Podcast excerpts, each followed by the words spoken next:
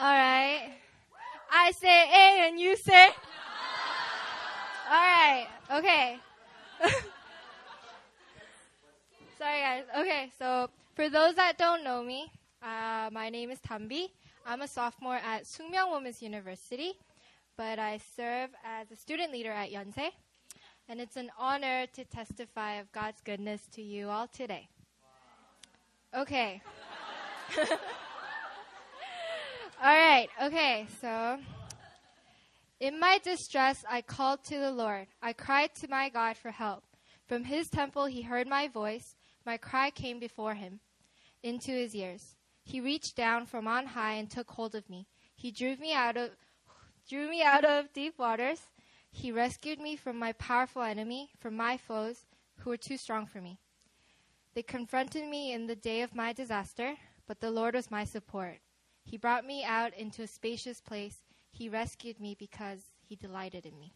Psalms 18, 6, and then verse 16 to 19.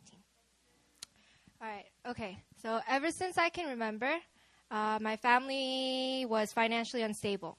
And part of that reason was because my. Okay, part of that reason was because my dad was an alcoholic and he couldn't provide for us. And after his addiction became serious, um, it just got really unstable. He never hurt us, but verbally and emotionally, um, my dad was the biggest threat in my life. I wasn't able to do things because my family had no money, and I pretended to be fine, but I lived two different lives at home and at school and church and tried to hide what was really going on with me. I didn't feel safe, comfortable, or free to share my personal problems with people at church. I grew up in a very conservative church, and God only seemed real during retreats and revival services. In the back of my mind, I've always wondered if meeting God was only for certain occasions. I always felt this emptiness in my heart, and I felt like God, I knew God, but not personally. So I felt this emptiness, and I felt like God, um, I felt like I lacked intimacy with God and with my church. My church friends felt more like school friends, and while uh, everyone was holy during retreats and sometimes on Sundays, there were bondages, um, strongholds, and they believed in lies. And I also was in bondage to the lies of my enemy. And the devil made me fear people, my family, myself, and ultimately God. When my family was deported to Korea, I felt so betrayed by God. Um, couldn't He have handled my life better? I blamed God and hated Him, and I was so angry. So for four years, I avoided God by not going to church. Um, this was when my life started to fall apart. Uh, my best friends ignored me. My parents divorced. My fa- family filed for bankruptcy. And then my dad passes away with cancer. I thought my life hit rock bottom. But the thing was, yes, I did fear living, but I feared dying more. I felt so ashamed of myself holding a knife against my wrist, but not being able to do anything beyond that. It's by God's grace that I didn't do anything, but back then I felt like a coward. Um, the devil called me names, and more than living out the identities in Christ, I was meditating on the deadly words of the devil. Um, he called me weak, lacking, fatherless, unloved, unwanted, cowardly, insecure. But Pastor Erin gave this analogy where she explained that God is the driver of your car. When you try to steer your own wheel, you'll be out of control. But when you let Him take over the driver's seat, you'll be the passenger of the most amazing ride. I drove my own car, own car, and I was unstable, moving from lane to lane. Then the car crashed, and it broke into zillion pieces. And all alone, I took, I looked at the broken car and reflected on my life. It was impossible for me to pick the pieces up on my own. So, feeling hopeless, I prayed to God for the first time in four years Help me, God. And like that, God heard me, and He met me again. He took me aside to a safe corner, picked up all my broken pieces of my car, and started putting them again together again. When the car was one piece, he drove me, but this time I was si- sitting next to the driver's seat. I wouldn't have been able to feel God's uh, such strong saving power if my situation wasn't so extreme.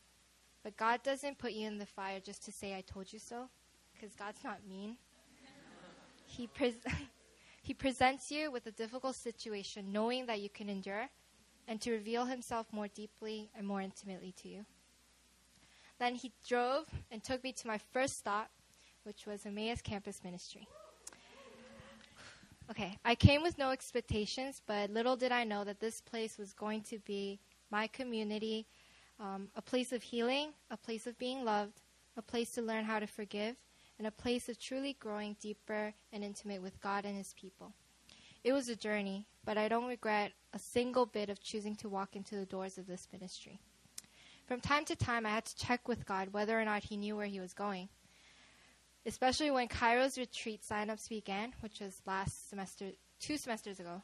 Um, I found myself putting in the 10,000 won deposit. What was I thinking? To me, retreats were um, places where everything gets exposed. But more than fear, excitement was stirring up inside of my heart. The word kairos means appointed time. And I was scared of being disappointed if it wasn't going to be my time. Um, but God personally took me in his hands and said, Let me show you, Thambi. You won't be disappointed. So no one forced me, but I paid the leftover of the retreat on my own because I was desperate not to be disappointed.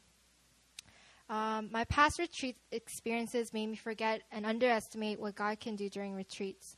This was such a religious mindset I had um, because just like services, retreats are a time we set aside uh, just for God, knowing in faith that He'll do something very powerful. For me, every large group in Emmaus is a retreat night. But you can't deny the extra special things that He does during retreats. I made that one decision to let God show Himself to me at the retreat, and my life was drastically transformed. At the retreat, three major things happened. I was set free of insomnia. Um, I was slain by the Holy Spirit for the very first time in my life and I received the gift of tongues. Yes. Um, okay, um, I've been living in insecurities and fear after coming to Korea. So I always feared tomorrow. Um, I couldn't sleep from worrying about money, how my family was going to survive. I had suicidal thoughts that led to suicidal dreams. Um, and yeah, just nightmares after nightmares. But when Pastor Joseph Sevier, which is a preacher um, from Kairos, he prayed for me, I didn't think that I was healed of insomnia immediately. Um, I thought I was just tired, so I was able to sleep well that night. But the night after that, and now a year and a half later, I still sleep like a baby. Yes. Um, my insecurities uh, were broken away, and I've experienced indescribable freedom that night. Uh, they say quiet people are the ones that manifest the loudest. And I was the quiet one, and I that was me.